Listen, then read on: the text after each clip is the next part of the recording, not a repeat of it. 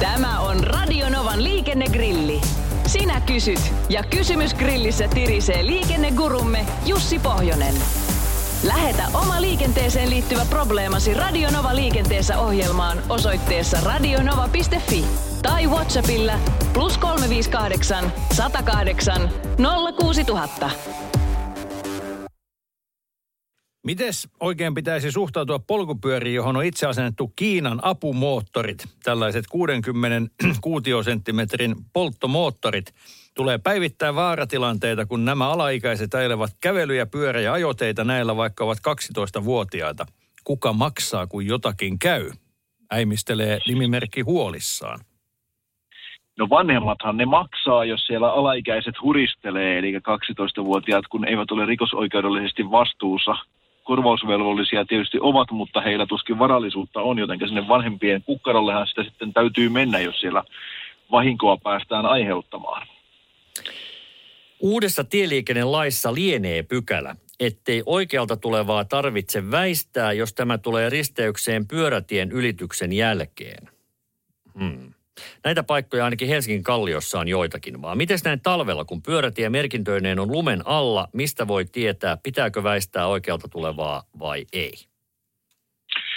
Niinpä niin, hankalaahan se tietenkin on ja, ja tota, vaikka uusi tieliikennelaki tällaisen ratkaisun mahdollisti, niin sitten minä huudan taas tämmöisen niin kuin järkevän liikennesuunnittelun perään ja jos on oikeasti tilanne, missä ei ole tarkoitus väistää oikealta tulevaa, niin en näkisi mitenkään pahana, että sinne oikealle laitettaisiin sitten kolmio, koska siitä tietenkin tämä sääntö nyt, mikä on sen pyörätien ylittämisen suhteen, on olemassa, mutta miksei sitä samaa sääntöä voisi vahvistaa vieläpä sillä kolmiolla, minkä sinne laittaisi. Silloin tilanne olisi selvä kaikille eikä tulisi tämmöistä lumiongelmaa. Ja näitä tällaisia tilanteita ja paikkoja en nyt itse kovin montaa tiedä, mutta kyllä niitä toki on jossakin olemassa. Ja tavoitteena tietysti lainlaatijalla oli aikanaan edistää pyöräilyä ja silloinhan pyöräilijänkään ei tarvitse väistää sitä oikealta tulevaa, vaan hän voi niin kuin ajaa sitä pyöräväylänsä väistämättä ketään ja sehän tässä varmaan muutoksen taustalla tietenkin on ollut.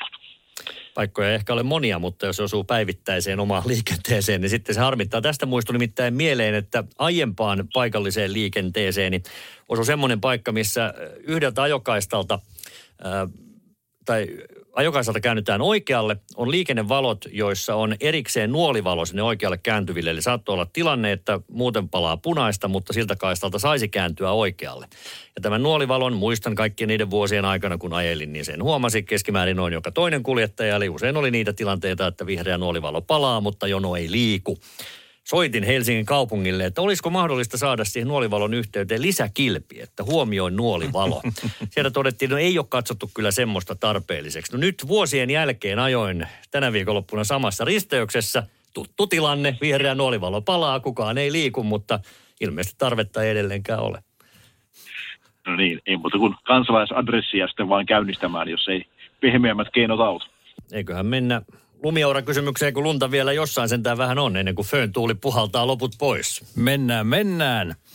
Kysymys kuuluu näin. Ajan pyörällä tien oikeaa reunaa. Pyörätietä ei ole käytettävissä. Takaa tulee lumiaura. Miten toimin? Väistänkö vasemmalle kaistalle vai väistääkö lumiaura minua? Ja mitä hän laki sanoo? Se on todettava ennen kuin annan Jussi sinun vastata, että se vasemmalle kaistalle väistäminen pyörällä, kun takaa tulee lumiaura, kuulostaa kysymykseltä, jossa päästään jän, mallilta, jossa päästään jännän äärelle aika nopeasti.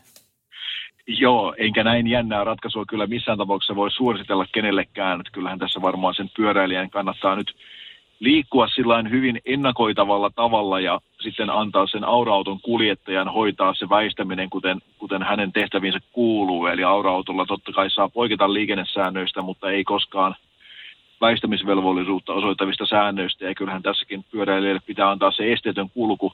Tilanne on tietysti kovin hankalaa, että siinä, siinä tota, kannattaa tosiaan pyöräilijänkin kyllä tehdä itsensä näkyväksi ja ennen kaikkea todellakin ne liikkeensä ennakoitavaksi, että se aura kuljettajakin pystyy niin kuin suhtautumaan ja ajoissa väistämään, mutta tosiaan se vasemmalle väistäminen saattaa olla kyllä pikkusen liian raju toimenpide ja se saattaa jopa yllättää kaikki tien käyttäjät siinä vaiheessa. Aikoinaan tuli ajettua kuorma-autokortti, kuten siihen aikaan yleisesti oli tapana. Kuulija kirjoittaa ja jatkaa. Kuormuria en ole sen jälkeen ajanut ja tuskin tulen ajamaan. Nyt kun ikää on mittarissa jo yli 50, niin tajusin, että joudun tästä syystä käymään lääkärin tarkastuksessa viiden vuoden välein. Onko mahdollista itse pudottaa kuorma-auto kortilta pois niin, että henkilöauton ajo-oikeus kuitenkin säilyy, kysyy nimimerkki Karjalan Ukki. Kyllä, juuri näin. Eli kuten kysyjä kirjoittaa, niin se on totta, että viiden vuoden välein tulee 50 jälkeen sitten velvollisuus käydä lääkärin tarkastuksessa, jos on tämmöinen kuorma-auto tai linja-autokortti. Eli, eli siinä on tämmöinen tihennetty menettely kysymyksessä, ja jos nyt tulee se tilanne, tai on tiedossa tilanne, että ei varmastikaan aio kurmuria ruveta enää koskaan kuljettamaan eikä linja-autoa koskaan kuljettamaan, niin siitähän voi luopua. Eli puhutaan ihan vapaaehtoisesta korttiluokan alentamisesta ja sieltä voi sitten sen C-kirjaimen tarvittaessa pudottaa pois. Se edellyttää tämmöistä omaehtoista ilmoitusta, joka tulee tehdä sitten tuolla kuljettajatutkintoja hoitavassa paikassa, eli Ajovarma-nimisen firman tiskillä käydä ihan pudottamassa ylimääräiset kirjaimet pois. Radio Novan liikennegrilli. Lähetä kysymyksesi osoitteessa radionova.fi tai Whatsappilla plus 358 108 06000.